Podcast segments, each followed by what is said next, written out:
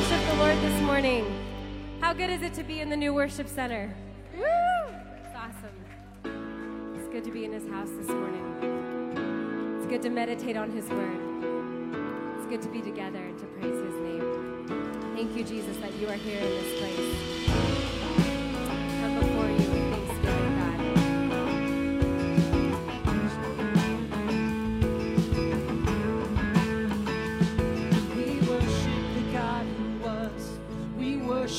God who is.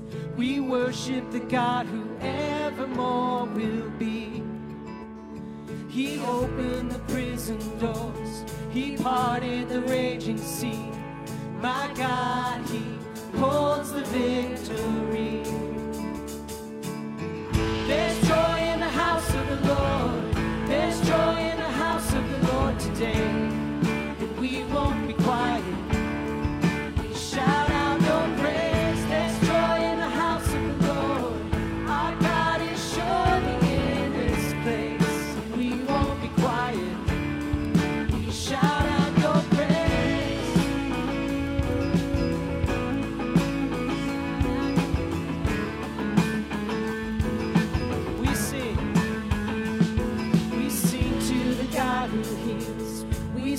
To the God who saves.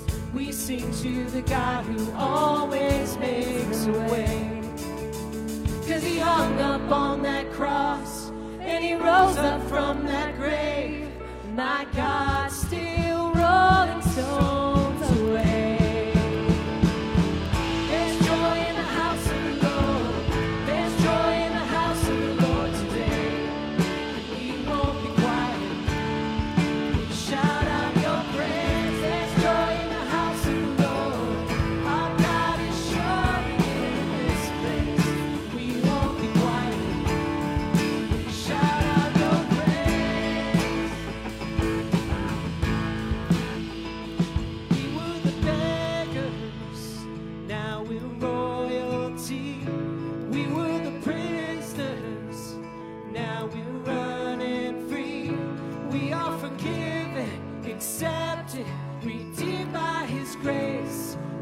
the house of the Lord sing praise. Sing it out, Lord. We are the beggars,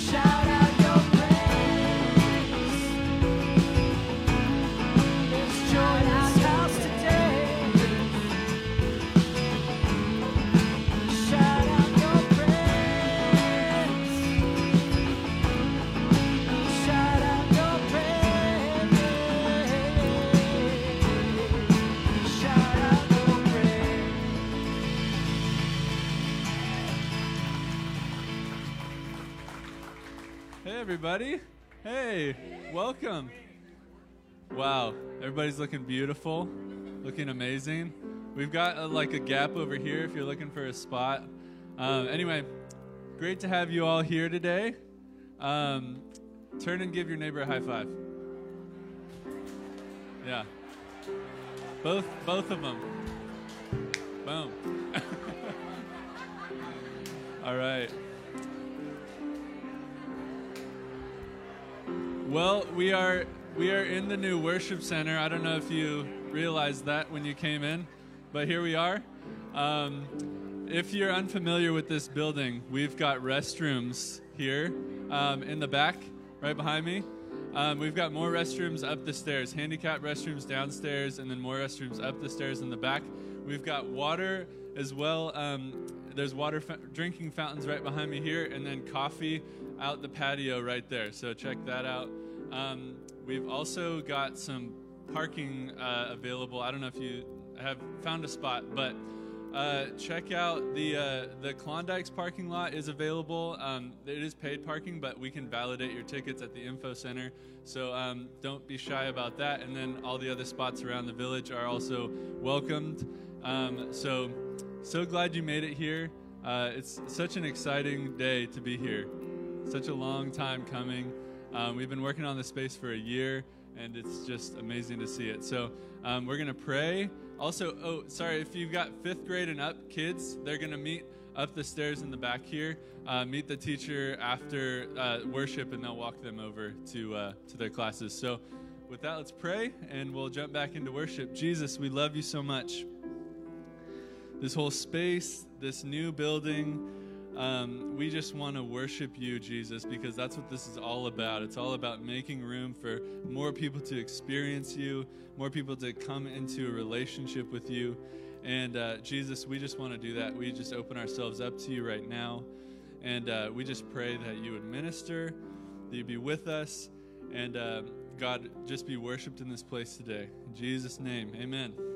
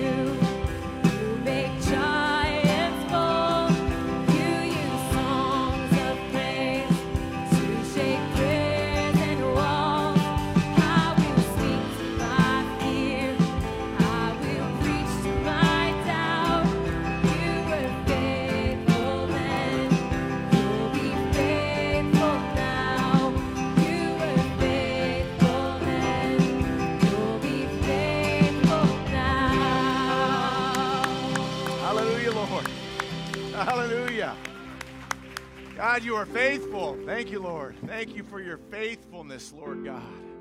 Thank you for your power, Lord. We are so honored to be in your presence today, Lord. We bless you. We thank you for meeting us here, that where two or three are gathered together in your name, that you are there in their midst, Lord God. So we celebrate you.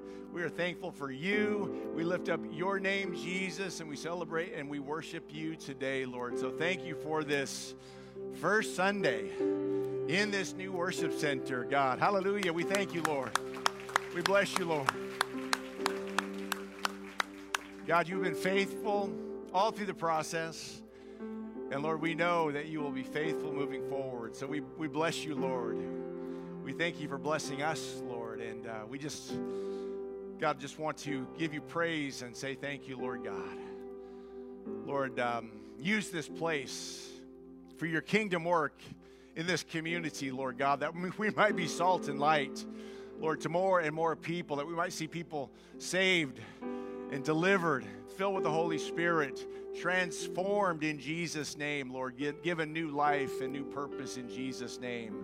So, Lord God, do something wonderful and supernatural, something beyond our expectations, we pray. We invite you, Lord. We say, Yes, Lord. Lord, we're committed to saying yes to you, yes to your plans, and yes to your purposes. We bless you, Lord. We love you. We're all in. And we're so grateful that you indeed are all in with us. We love you because you first loved us. So we bless you, Lord. Thank you for this time. In Jesus' name, amen. Amen. Turn and greet your neighbor. We'll come right back.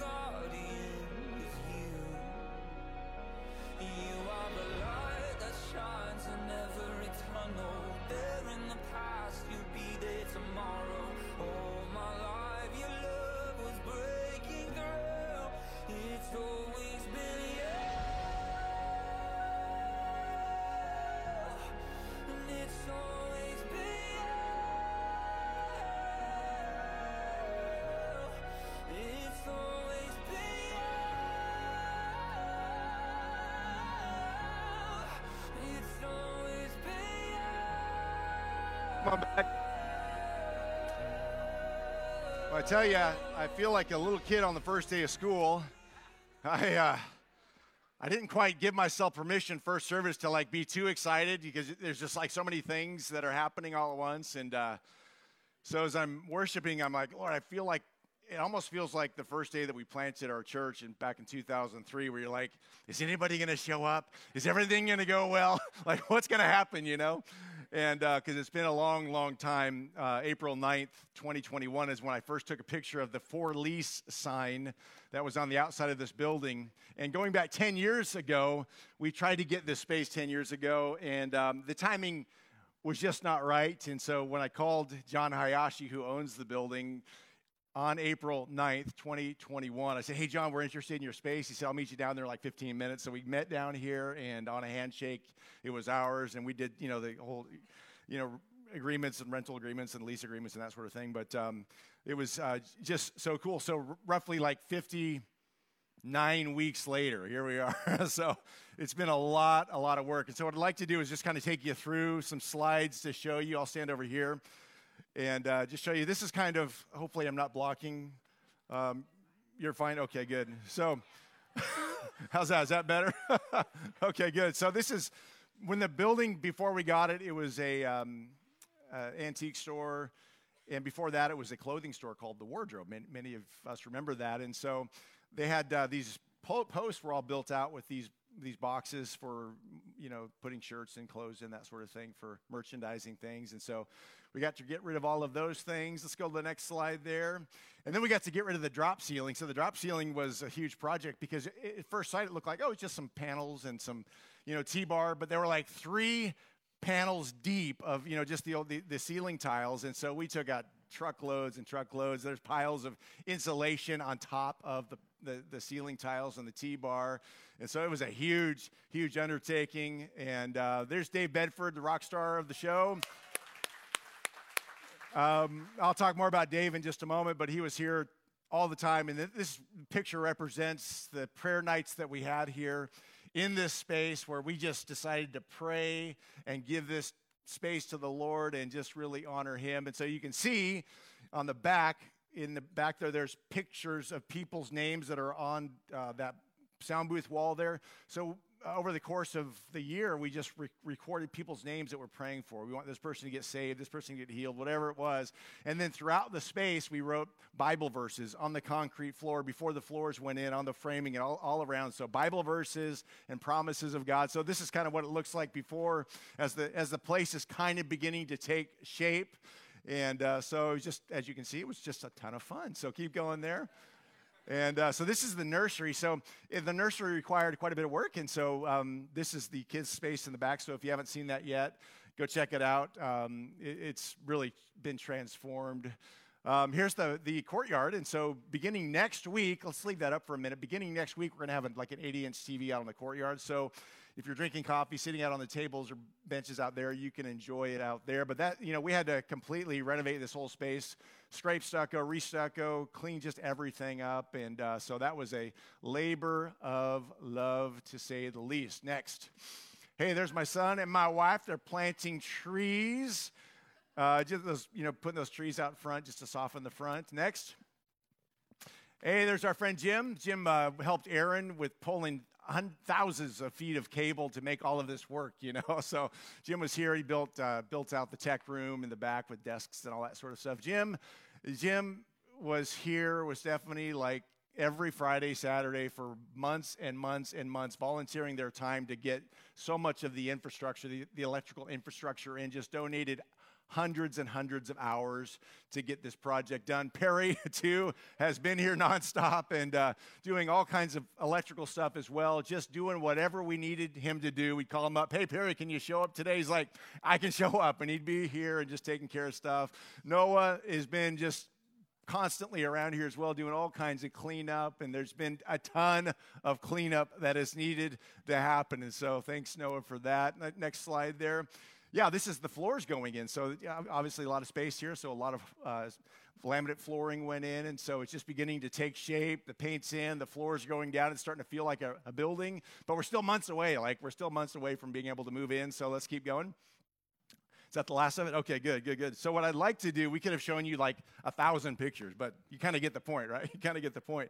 So what I'd like to do is just honor by name those people who have donated their time and treasure and talent to get this thing done. And so I'm, I'm going to start with where it all begins with our elders. I'd like to honor uh, Jim and Gary and Neil and Ron because when we propose projects like this, it's a big project. We have to have the buy in and the agreement with the elders. And I just want to honor our elders today, the guys that serve, and they've been serving with me for a long time. They are men of faith, men of character, men of prayer, and they are so ready to do what God has called us to do. And they just go for it with gusto because they believe in God's big plan for Harvest Church and for the gospel that He wants us to communicate. Uh, so I want to thank my elders. I want to thank John Hayashi. I texted John yesterday. He owns the building. I said, Hey, John, I've been giving him updates. You know, I said, Hey, John, tomorrow we're having our first service in the new space. I just want to say thank you so much for taking a chance on us and with us. His brother Howard is my doctor, one of my doctors, and I have been to see Howard recently. And so I just say, hey, John, your family, the, the Hayashi clan, has been such a blessing to our community. And I just want to say thank you. And so this big long text, and John's such a man of few words. All he responded was, congratulations. so, like, I'll text him all this stuff, and he'll say, thanks, or Great. and uh, but John's been awesome. I want to thank the Pacific Justice Institute. Initially, when we wanted to make this building a church, the city said, "No, I don't think we want a church in the village downtown core." I said, "Is that is that legal?" And Patrick said, "I think so." I said, "I said I've got a letter from the Pacific Justice Institute." Saying that it's actually not legal to keep us out of the village downtown core. He said, Really? He said, Send it over to me and I'll run it by our city attorney and just see what he says. Well, within a day or so, he emails me back and says, Hey, congratulations, let's move forward. We can't keep you out and we want to bless you as you move forward. So it was like the Lord just changed their hearts as the, I mean, because we never wanted to be like hard charging. We just want to do what we do with grace and with tenderness and, and with just faith that God's opening doors. And we never want to kick a door down. So I just want to thank the Pacific Justice Institute. Uh, for what they did. And you saw the picture of Dave Bedford. Dave has been a part for 19 years of projects around here. we have been, we started at Lopez High School on the Mesa. We were there for a couple years, and we've been in this space next door for 17 years, buying space and renovating space all along. And so when I talked to Dave about this space, he's like, I'm in, you know, I'm your guy. And so he's been here tirelessly to get the job done. And so I'm so thankful for Dave Bedford. Uh, Steve and Julie Schumann from Slowco Data, man, they print, they print up all of our printables. Everything that's in print is printed by those guys free of charge. They don't charge us a thing. So God bless Steve and Julie Schumann of Slowco Data. Aaron Luters, who's been a part of every project, I think, for the last like 17 years, has been just a, a blessing to us, installing all of the all of the sound, audio, video stuff. He's he's one that's been behind all of that. Um, Rich Brown, one of our plumbers, we've had a few plumbers in here, but Rich has done so much of the finish stuff and so much of the uh, infrastructure stuff regarding plumbing. Um, my brother Larry and uh, another guy, Alex, both in charge of painting. So everything that's been painted, those guys did that painting. And so we're blessed to have people like that at our disposal. Sammy Cuevas, the drywall guy, we didn't originally plan to take out all the drywall, but the drywall was in such bad shape that Sammy said, hey, let's just pull it all off because I could float it all, but it's going to take me twice as much time, and let's just tear it off and start over. So that's what he did. And so uh, Pete Kersey, he did all the stucco repair around the building. Steve Mongello did all of the heating and air conditioning. It takes so many people to get a project like this across the finish line. So Steve Mangello, been a friend of mine since high school. He's done all of our HVAC stuff throughout all of the buildings, and he um, just did a wonderful job. Uh, Doug Wilson did the check valve and the trenching for all the to get water to the building so that we could power these fi- uh, fire sprinklers. And so um, Dave's been or Doug's been busy with that. Paradise Plumbing, uh, Travis White was also involved in the process. We had a bad sewer line here that he discovered because before we got here, he said, I was always here because they always had backed up toilets. So we said, let me scope the line to tell you if the line's in good shape. So he scopes the line, and the, the sewer line was completely gone. I mean, the, the bottom of it was complete, so all that sewer was running in. So we had to cut an 80 foot trench, replace the sewer line, and so Travis was all part of that. We had electrical engineers, we had uh, architects, obviously. I'd like to thank my friend Pastor Mike Sparrow because Mike's been a friend of mine for decades, but we were at a crossroads in need of an architect, and Mike just happened to be walking through the community of the, our, pro- our property recently, um, back going back about a year, and he had an architect with him. And I said, we actually need an architect. And, and so we were blessed with that introduction that Wayne Stewart worked with us, MW, Mike Peachy and Wayne Stewart, um, who own MW Architecture, gave us a tremendous discount on the work that was done here.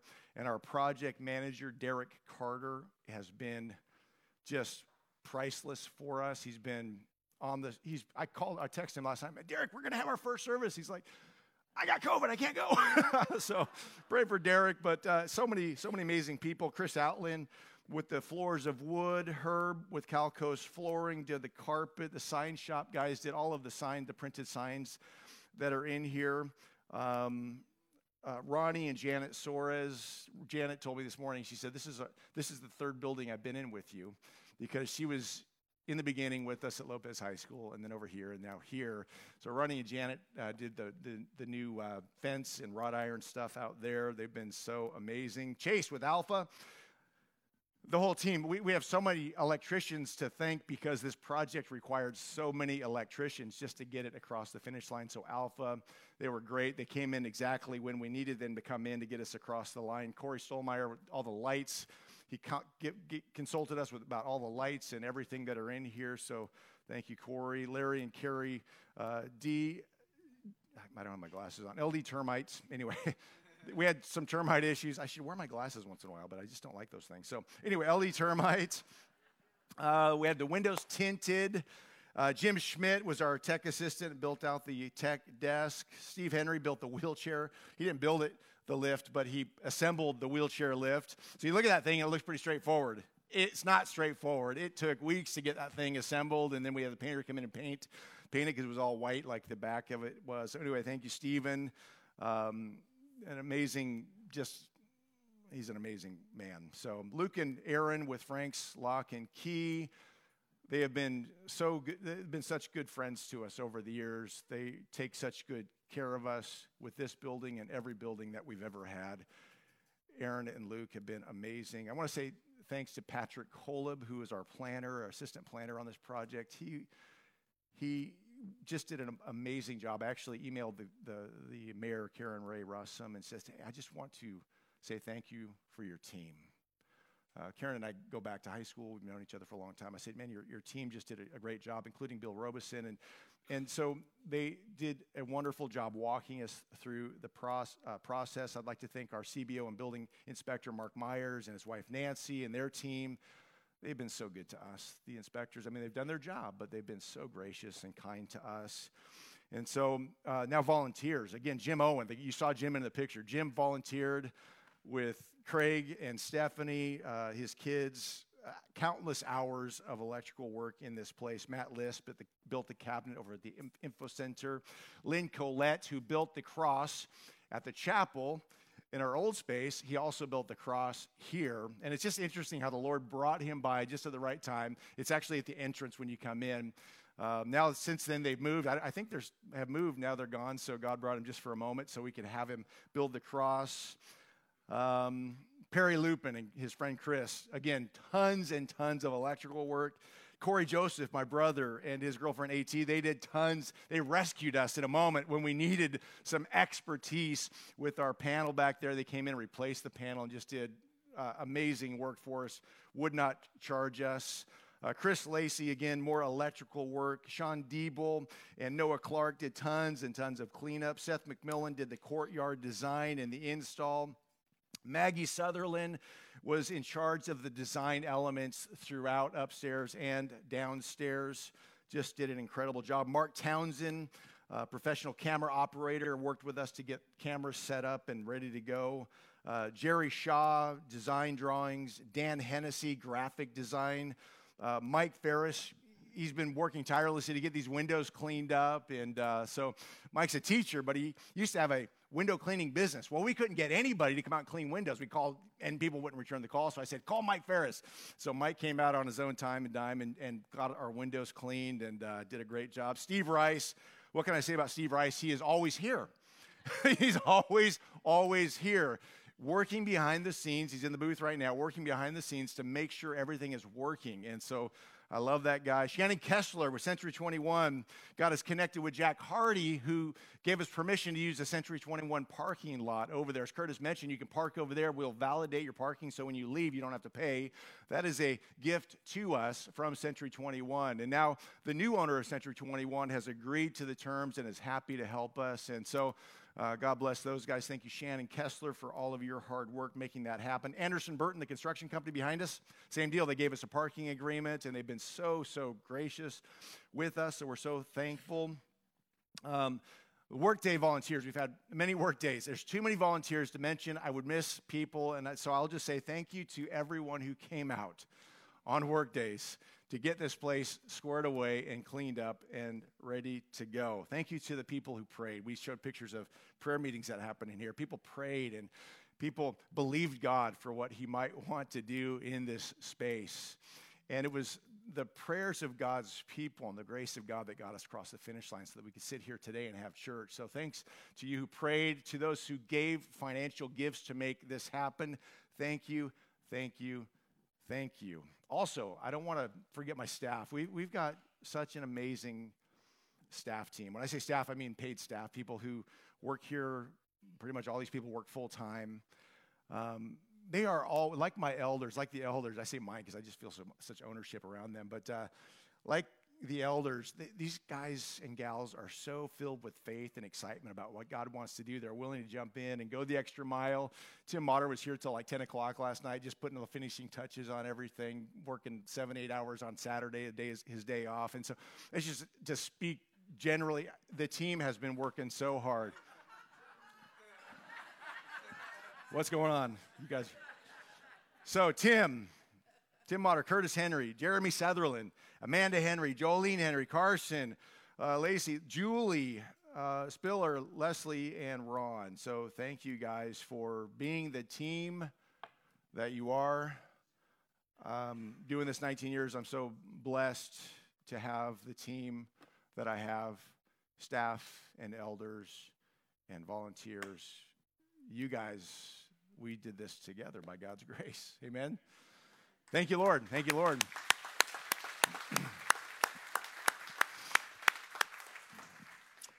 All right, let's get into James chapter 1. But before we do, let's go ahead and stand up. I just feel like it's time to pray again. Lord, it's good to pray. it's really good to pray. So we we praise you, Lord God, and we say thank you, Lord. Thank you for every person. And for those that we may have missed, ah, we're so thankful. And Lord, forgive me for missing somebody if we did, Lord. Lord, thank you for who you've brought together and how you've knit us together for common purpose and common goals, Lord God. And I pray that uh, you would continue to do that. You would knit our hearts together, that you would keep us unified and strong in Jesus' name powerfully declaring and proclaiming the gospel that people might be saved and sanctified and filled with the Holy Spirit and live new lives in you, being born again and set free in Jesus' name. So do what you want to do through us and with us, Lord God. We are yours and we are in your hands and we are your conduit. So work through us and, and minister through us, we pray, Lord. Thank you for your grace. We love you. In Jesus' name, amen. Amen. Go ahead and have a seat. We're going to be in James chapter 1, verses 1 through 18. I'm all pretty amped up here, so I'll try to slow down here. Hey, the title of the message Faith that is tested is faith that endures. And so we're going to be talking about testing, the testing of our faith today. And I love that James, the half brother of the Lord Jesus Christ, writes this epistle because he communicates something of power and something of clarity to a people who need power and clarity in their season of life. So, James, the half brother, same mother, different father. Jesus had half siblings, same mom, obviously, different father.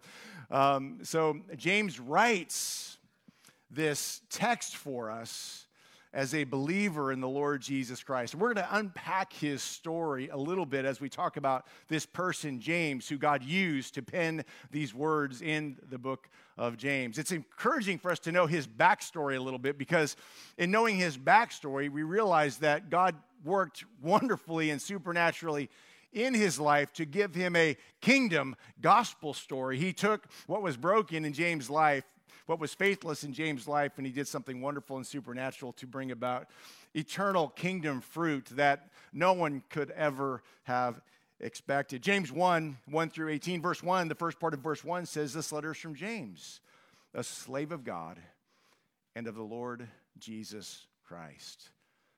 So, James, the half brother of Jesus, could have said, James, the half brother of Jesus.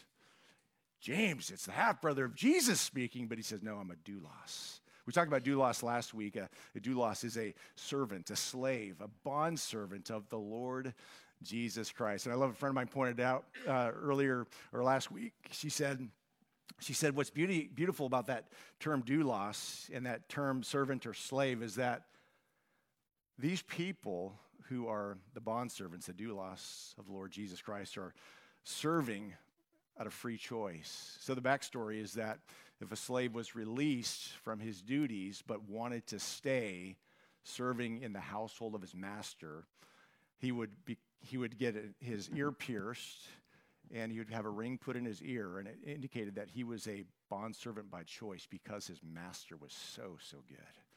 And that's really our story, right? We, we are uh, choosing by God's grace because our master is so, so good. We are choosing to be bond servants, slaves of the Most High God. And so this is James. He is a bond servant, a slave of God, choosing to serve the Lord Jesus Christ because his master is so good. So, half brother. They had the same mother, but different fathers. This is the same James that Jesus intentionally revealed himself to after his resurrection. So Jesus resurrects and he goes after and finds his brother James to reveal himself so that he might know, so that James might know that what has been said about his brother is true. Paul writes about it in 1 Corinthians 15 7. It says, Then he, Jesus, was seen by James and later by all the apostles. So, after his resurrection, he was seen by James and later by all of the apostles.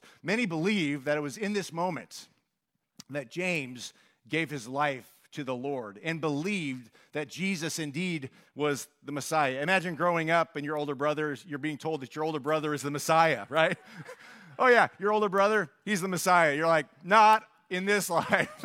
like, never, I can't believe it. And I, have watched this guy grow up, you know, and, and so James is having a hard time coming with, to grips with the reality that his brother is indeed the Messiah until until the resurrection. He watches his brother be crucified and then buried and then resurrected from the dead. So many believe that it's at this moment that James became a believer. Until his resurrection, Jesus' brothers did not believe he was the Messiah. I, I love that Jesus seeks out his brother because I feel like he seeks everyone out individually. He goes after us out of his great love for us and of his great commitment to us. He seeks us out, revealing himself in wonderful and powerful ways so that we might believe. He did the same thing then, and he's doing it now. He seeks us out by his grace, and because of his abundant love, his unconditional love, he seeks us out in our brokenness so that we might know his grace, his kindness, his love, and his compassion. So, again, even uh, Jesus' brothers struggled with believing in John 7 5 in the New Living Translation. It says, even Jesus' brothers did not believe in him. And in Mark chapter 3, Jesus' family didn't know, Jesus' family didn't know what to think about him. In Mark 3 12, the second part there, it says, He's out of his mind, they said. He's out of his mind. Maybe somebody said that about you, and, and you can identify right now. So Jesus' family didn't believe him for the most part, they thought he was just a bit off and a little bit out of his mind. So, James, the half brother of Jesus, one who maybe like a lot of us struggle to believe that Jesus is who he claims to be, one who, after experiencing the resurrected Christ, he chose to believe. And we all have that opportunity before us. Will we choose to believe that Jesus is the Messiah, the Savior of the world? Will we choose, by God's grace, to be followers and disciples of the Lord Jesus Christ? James, one who, after experiencing the resurrected Christ, chose to believe. He, James, chose to believe what, what I believe the Holy Spirit of God was trying to convince him of all along.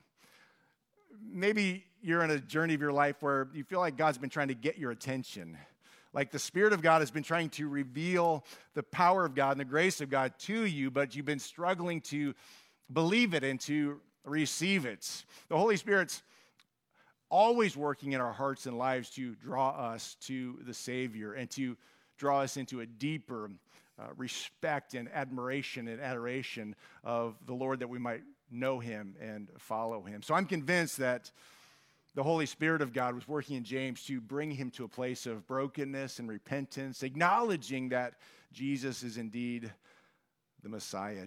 James became a devoted follower of Jesus Christ.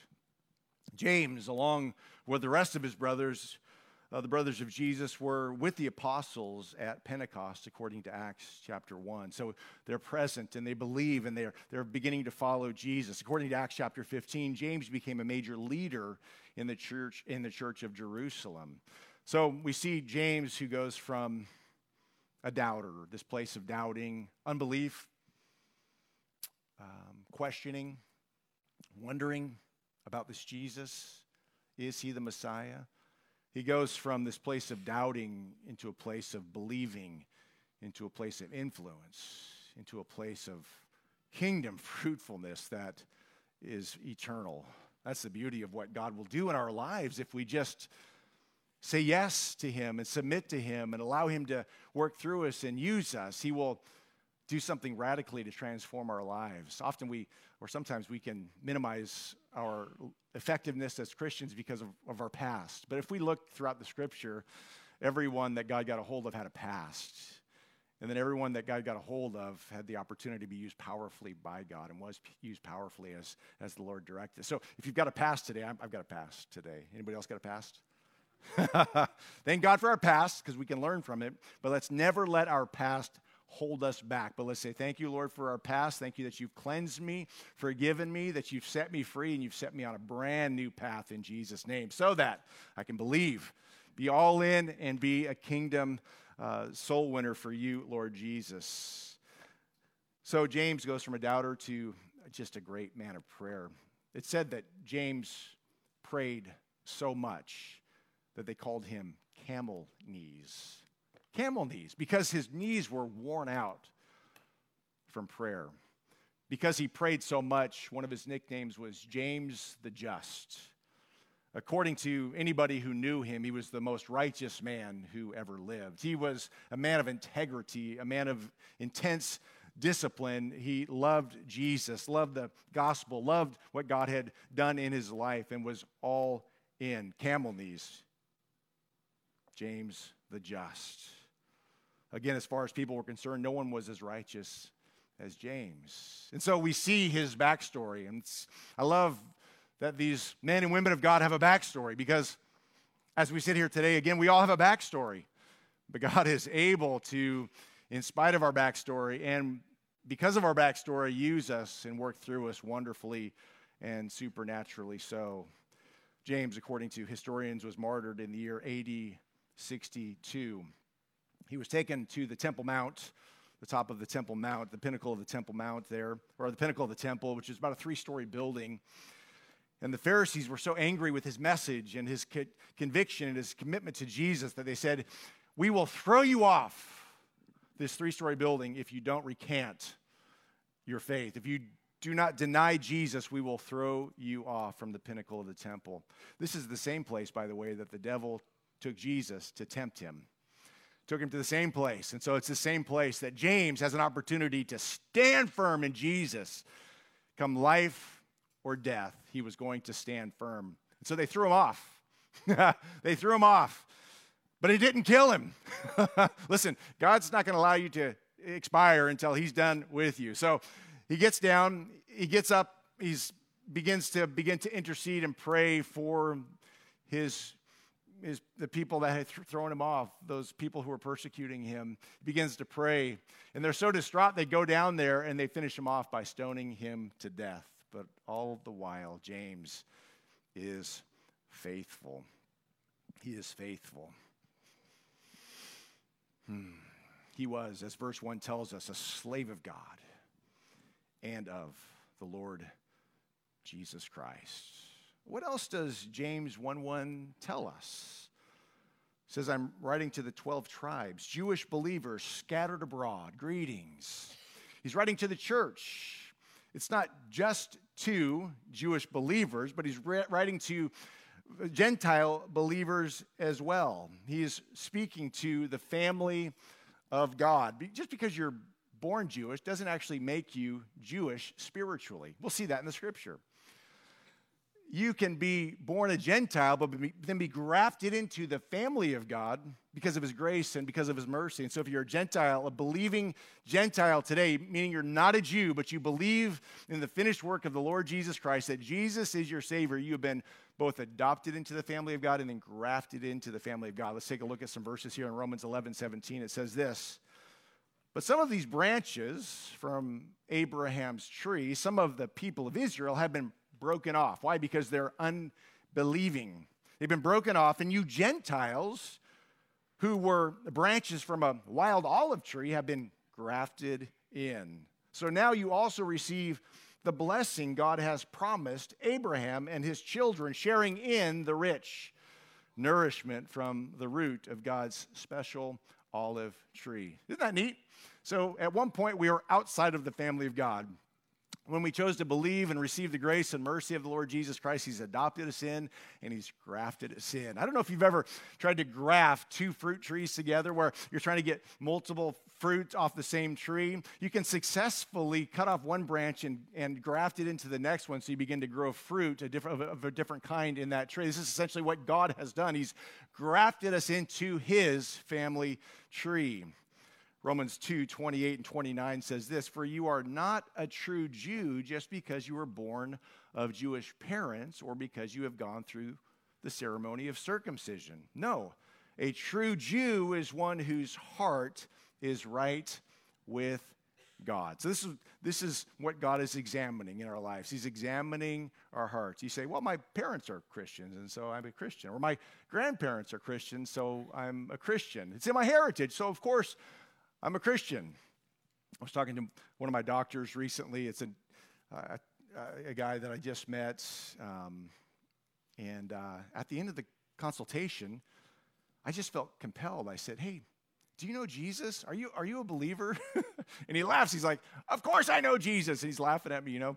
And uh, he said, Well, it's kind of a convoluted story. I've got a you know Catholic background and blah, blah, blah. So there was more, there's more to this story. And I said, I, I don't know why. I just felt compelled to ask you that question. He said, That's your job. He knew I was a pastor, apparently. And uh, he's like, I get to ask you if you're a smoker you get to ask me if you know Jesus. I'm like, hey, good, I've got permission now. So, so I'm moving forward with that. So, anyway, so we have to decide on our own, doesn't matter what our background is, if we haven't made a personal decision for Jesus, then we're not in his family.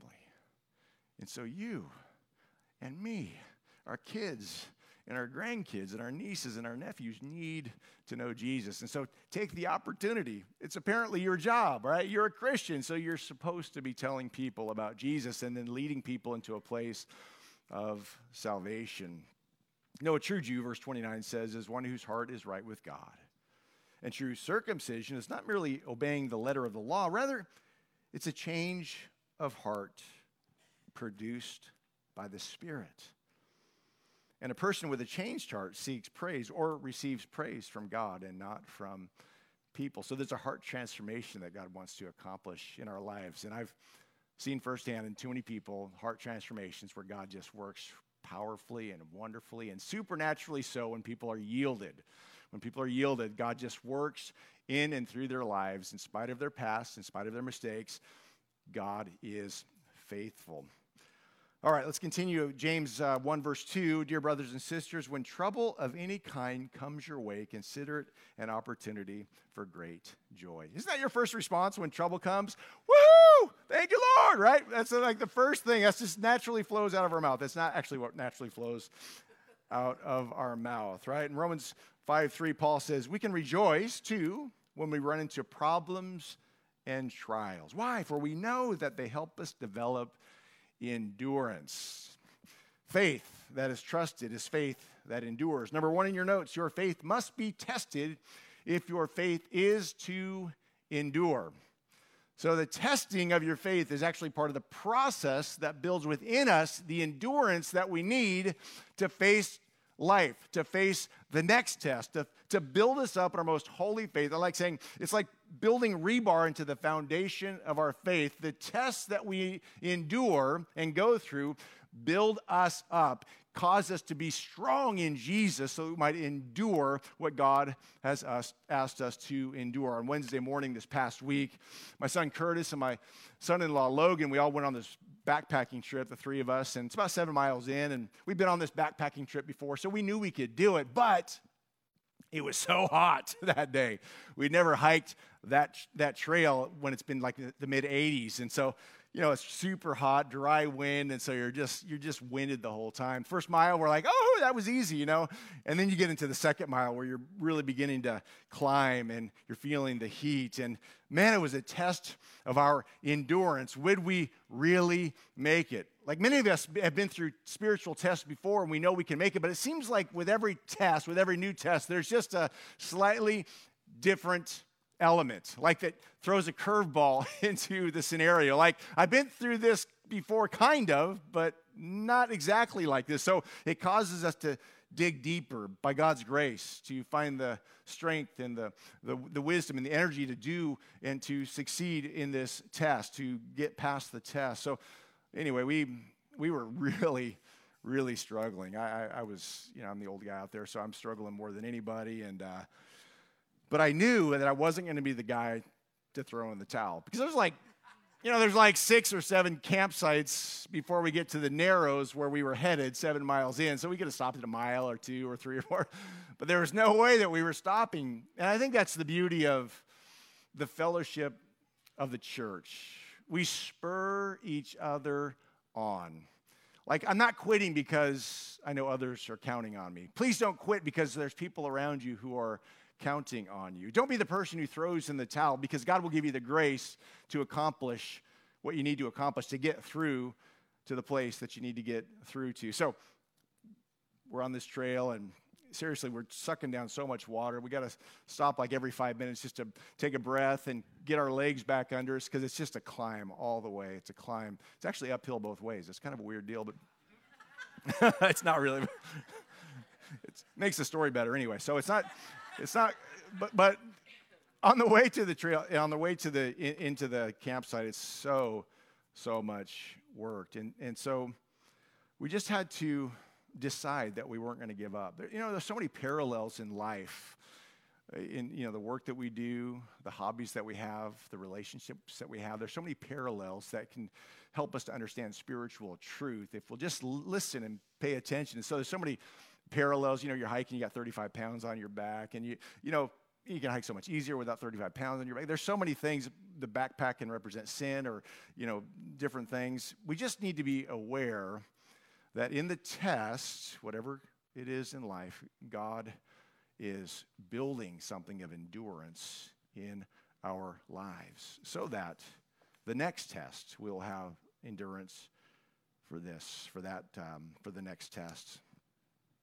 So our faith wasn't tested in this scenario, but our stamina certainly was. Everybody gets tested in many ways, but people who put their faith in Jesus will certainly, certainly experience victory. So my challenge to us when we're facing tests, let's get our eyes on Jesus. Often we're focused on the task, the test, the difficulty, but if we'll just shift and say, God, I know that you're going to get me through this. By your grace, I'm going to develop something of endurance, endurance that I've never had before in preparation for the next test or for the next thing that you ask me to do. So, Lord, build within me whatever is needed so that I might have endurance. James 1 3 tells us, For you know that when your faith is tested, your endurance has a chance to grow.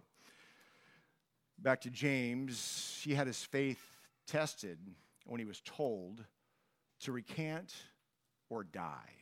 His faith was a life and death decision for him. I'm convinced that along the way, in preparation for that faith test, there were many faith tests that built his endurance so that when it was a life and death scenario, he could say, by God's grace and in his strength, I'm going to stand firm and I will never recant my faith in Jesus Christ. So there was something of preparation. We don't know what the future holds, but we know that there's preparation in our lives, building endurance in our lives so that we might stand firm until death in Jesus' name. Verse 4, James 1 So let it grow, endurance, let it grow. For when your endurance is fully developed, you will be perfect and complete, needing nothing. Isn't that the goal? Perfect, complete, needing nothing. Jesus told us that is the goal, Matthew 5 48. But you are to be perfect, Jesus said, even as your Father in heaven is perfect. So, this is what God is trying to develop within our lives perfection. That word means mature, it means to be finished, it means to be complete. God is working in our lives so that we might experience perfection in Christ as followers of the Lord Jesus Christ, that we might be mature and finished and complete. We'll never be perfect in our own works, our own righteousness. That's why Jesus went to the cross. But there is a standard. And I think it's important for us to understand that there is a standard in Jesus. Sometimes we get a little loose with the grace of God and the unconditional love of God, and we kind of get loose with our living, but this is the standard. James tells us, and Jesus tells us, but you are to be perfect, even as your Father in heaven is perfect. Perfect, mature, finished, complete in Jesus' name. So, verse 4 describes the result of the testing that that we would be perfect and complete, needing nothing. So, this is the result of what will happen when we allow endurance to grow in our lives and we decide to stand firm and decide to follow Jesus. Verse 5 gives us the steps to get through the testing so that we may become perfect and complete, needing nothing. So, verse 5 helps us to understand how do we accomplish this. Faith that is tested is faith that endures. Number one, your faith must be tested if your faith is to endure. And number two, your faith will be tested, but God will give you what you needed. And we're encouraged in verse 5, James 1 if you need wisdom, if you need it, and you you will need it. I need it. We all need it every day with every test, with every circumstance and scenario. We need the wisdom of God. So James tells us, I'm sure out of the unction, uh, the anointing of the Holy Spirit, but also just out of his own experience, if you need wisdom, ask our generous God. I love that he throws that in there, that God is generous. Sometimes we see God as heavy handed and angry or whatever. James is saying, Ask your generous God, and He will give it to you, and He will not rebuke you for asking. He won't say, You keep asking for wisdom.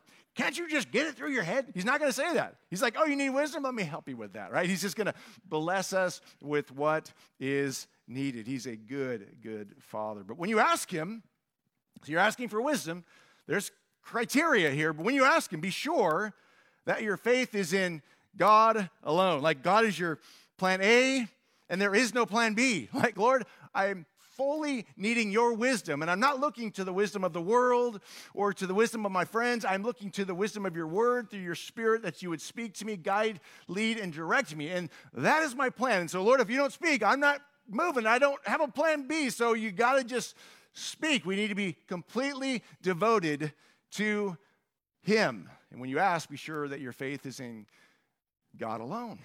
Do not waver. For a person with divided loyalty is as unsettled as a wave of the sea that is blown and tossed by the wind. So maybe you're feeling unsettled today. It may be because you're divided in your loyalty. And so we always need to be checking in with ourselves. Am I fully committed to you, Jesus? Or am I committed to you in this area, but not to you in this other area? I'm counting on your wisdom for this, but I got it figured out over here. Listen, we come to Christ by faith because we need his wisdom. But way before that, we need salvation. We need his grace. We need his kindness because we have botched our lives apart from him. And when we come to faith in him, come to him by faith, he, he rebuilds, restores, heals, sanctifies, delivers, fills. He's about doing wonderful and supernatural things in our lives, but we have to be careful for a person with divided loyalty. It's like that person who's just lukewarm. Like, I'm not quite all in, I'm kind of in, but I'm not quite sure. Lukewarm, unsettled, divided, divided loyalties. That person is as unsettled as a wave of the sea that is blown and tossed by the wind. You know what happens when you're fully committed to Christ? You know what happens? Peace. You're settled in Jesus because you know that Jesus is the Lord of your life. And you're committed to the Lordship of Jesus Christ. No matter what test or temptation comes, you're settled. And if there's a stumbling in the journey, you're quick to say, Lord, that's not my life. I do not want to do that. I'm repenting and I'm getting right in alignment with you. There's just something of confidence, a Holy Spirit given, breathed confidence, not arrogance, because God opposes the proud, but it is a confidence as I'm a follower of Jesus. And so Jesus is the Lord of my life in every arena, every season. I'm going to trust Him and follow Him and believe Him. There's just a peace and a confidence and a, and a, a reassurance that comes when we make Jesus the Lord of our lives. So don't waver. And quit wavering for a person with divided loyalties is as unsettled as a wave of the sea that is blown and tossed by the wind. Such people, get this, such people should not expect to receive anything from the Lord. wow. Like he's like, he's challenging us. Do you really want my wisdom or you just want a quick fix? Do you really want what I have to say or are you just trying to find the easy way? Or do you have a plan B that you're going to be kind of comparing? A, well, God says this, but I kind of think this. Or God says this, but, you know, so and so says this. God says this, the world says this. What is your plan? Plan A, God. No plan B, no plan C, nothing else. God is your priority. Those people should expect to receive whatever they need from the Lord. But people who are double double minded, verse 8, their loyalty is divided between God and the world. And they are unstable in everything they do. You want stability in your life? Stability, like unshakable stability in your life, just make Jesus the Lord of your life. Open up the Word every day. Allow the Spirit of God to fill you, the Word of God to direct you. Be obedient. No plan B. My plan A, Jesus, is you. everything else is submitted to that, I'm moving forward. You will find such stability in your life, such grace for your life, such peace in your life, such joy, such contentment, such God, godliness. I mean, there's just so much joy and wonder that comes out of that undivided loyalty to God. Faith that is tested is faith that endures. Your faith must be tested if your faith is to endure. Your faith will be tested, but God will give you what you need. Number three, as we get ready to wrap up, your faith tests will come in many forms, but God is the one who will reward your endurance. So, beyond just the reward of peace and confidence in Jesus and, the, and assurance that God is with me and filling me and leading me and directing me and that He's my Lord, He's my King, He's my everything. In spite of, in, in addition to all of those blessings, there's rewards coming for those who put their trust in the Lord. Verse 9 believers who are poor have something to boast about, for God has honored them. Isn't that interesting? For believers who are poor have something to boast about, for God has honored them. That's an interesting statement. Um, the word poor is tapainos in the Greek. It's, it's a word that describes a, a person's state, uh, uh, it describes who the person is in their soul. It's, it's also described lowly. Poor is described or defined as lowly. In Matthew's gospel, Jesus uses that same word, tapainos, for himself. He describes himself in this way. In Matthew 11 29, in the King James Version, it says, Jesus said, Take my yoke upon you and learn from me, for I am meek and lowly, tapainos. See, Jesus is describing himself as meek and lowly in heart, and ye shall find rest unto your souls. In Matthew 11, 29, in the New Living Translation, that same verse says, Take my yoke upon you. Let me teach you because I'm humble and gentle at heart. You will find rest for your souls. For my yoke is easy to bear, and the burden I give you is light. So there's a blessing for those who are poor. Tap type, tap inos. There, there's a, a, poor in spirit that God blesses because it, it speaks of dependence on Him, appreciation of Him, a love for Him. And Jesus says, Come to me because I'm the same, and I will lift your burdens. I will bless you. In 2 Corinthians 7 6, we see it again. It says, Nevertheless, God, that comforteth those that are cast down, comforteth us by the coming of Titus. Tap, uh, top, inos. So he uses that word tapainos, their comfort to minister to the people of God. And so we see that there's a blessing for those who are lowly, who are poor in spirit. Verse 10 says, And those who are rich should boast that God has humbled them. It's so backwards, right? From our thinking, we think if you're poor in spirit or poor financially, that, that you should be sad. And if you're rich, you should be happy, right? but the gospel turns the world's philosophy on its head. And he says, Those who are rich boast should boast that God has humbled them, they will fade away like a little flower in the field. So the temporal nature of our riches and our wealth will fade. Verse 11 says, The hot sun rises and the grass withers, the little flower droops and falls, and its beauty fades away. In the same way, the rich will fade away with all of their achievements. And he's talking about worldly achievements, things that we've used our money to uh, to, to enrich our lives and to, to bless our lives instead of for the kingdom. So, wealth can be a test and a temptation. The test, this is the test around wealth. Will I trust God or will I trust my wealth? So, that comes back to being double minded person. Are you single minded? That your trust is only in God. Doesn't matter how much wealth, much or little that I have, is my trust in God or is my, my, my trust in my resource?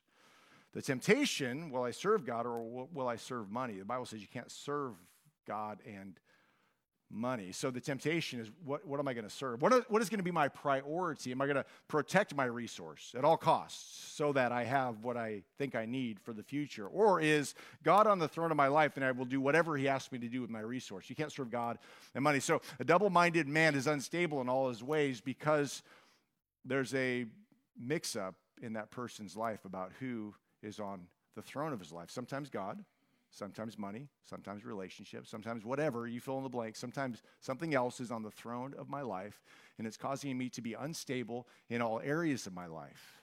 And it's wreaking havoc in my life. And so we need to decide to be single minded in our focus and our devotion, making Jesus the Lord and the King of our lives in every arena and scenario with everything in our lives.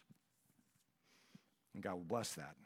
Verse 12 God blesses those who patiently endure testing and temptation. Afterward, they will receive the crown of life that God has promised to those who love him. And remember, when you are being tempted, do not say, God is tempting me.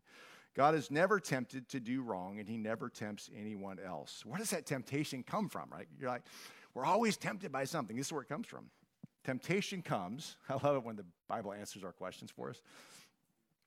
Temptation comes from our own desires, which entice us and drag us away. So you can't say, well, the devil made me do it, because the devil, the world of flesh and the devil, is using the raw material that is in your life to entice you and to drag you away. So if you've got unresolved sin or unresolved issues or unresolved whatever in your life, the enemy is going to use that raw material to entice you and drag you away. So we have to be constantly doing business with the Lord, allowing Him to examine our hearts and take and we need to take a personal spiritual inventory. Lord what is going on? What keeps getting my attention? What keeps tempting me to look away or tempting me to go a different direction?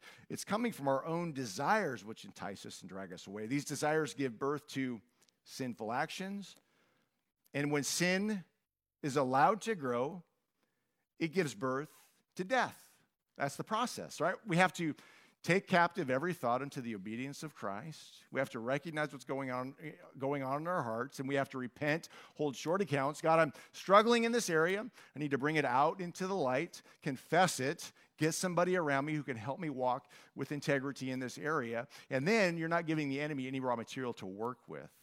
Because these desires, if we are not careful, these desires will give birth to sinful actions. And when sin is allowed to grow, it gives birth to death. The wages of sin is death, but the free gift of God is eternal life through Christ Jesus our Lord. I know his, his grace and his mercy are sufficient. So don't be misled. Verse 16 says, My dear brothers and sisters, whatever is good and perfect is a gift coming down to us from God our Father, who created all the lights in the heavens. He never changes or casts a shifting shadow. So he's the same yesterday and today and forever. His ways are the same yesterday, today, and forever. We get out of the testing, we get through the testing, we get out of the temptation the same way by surrendering to Him, not being double minded, but saying, Yes, Lord, I want purity, I want integrity, I want honesty in my life as a follower of the Lord Jesus Christ. Verse 18, He chose to give birth to us by giving us His true word, and we, out of all creation, became His prized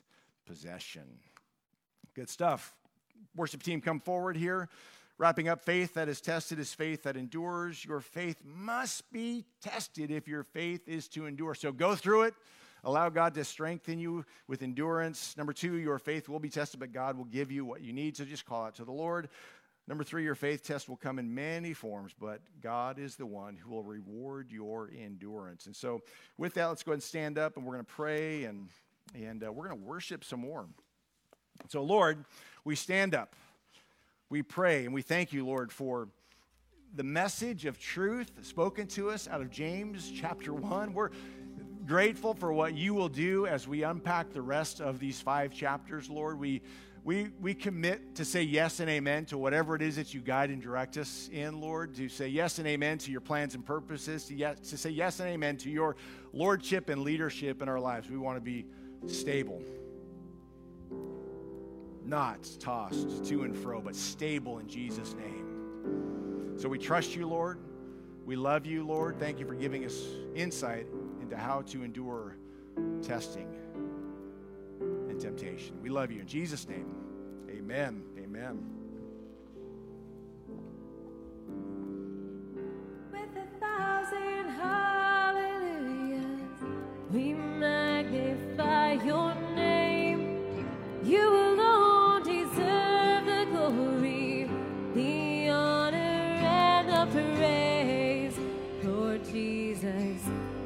song is forever.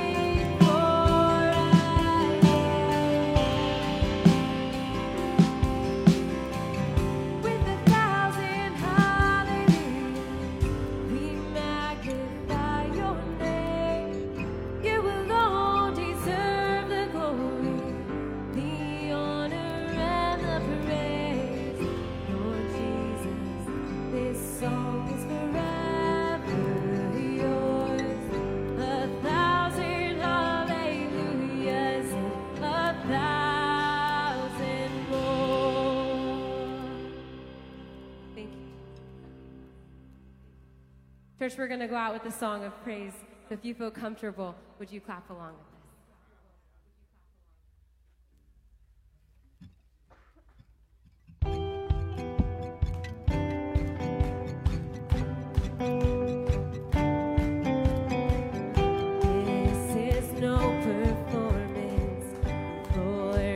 pray it's worship.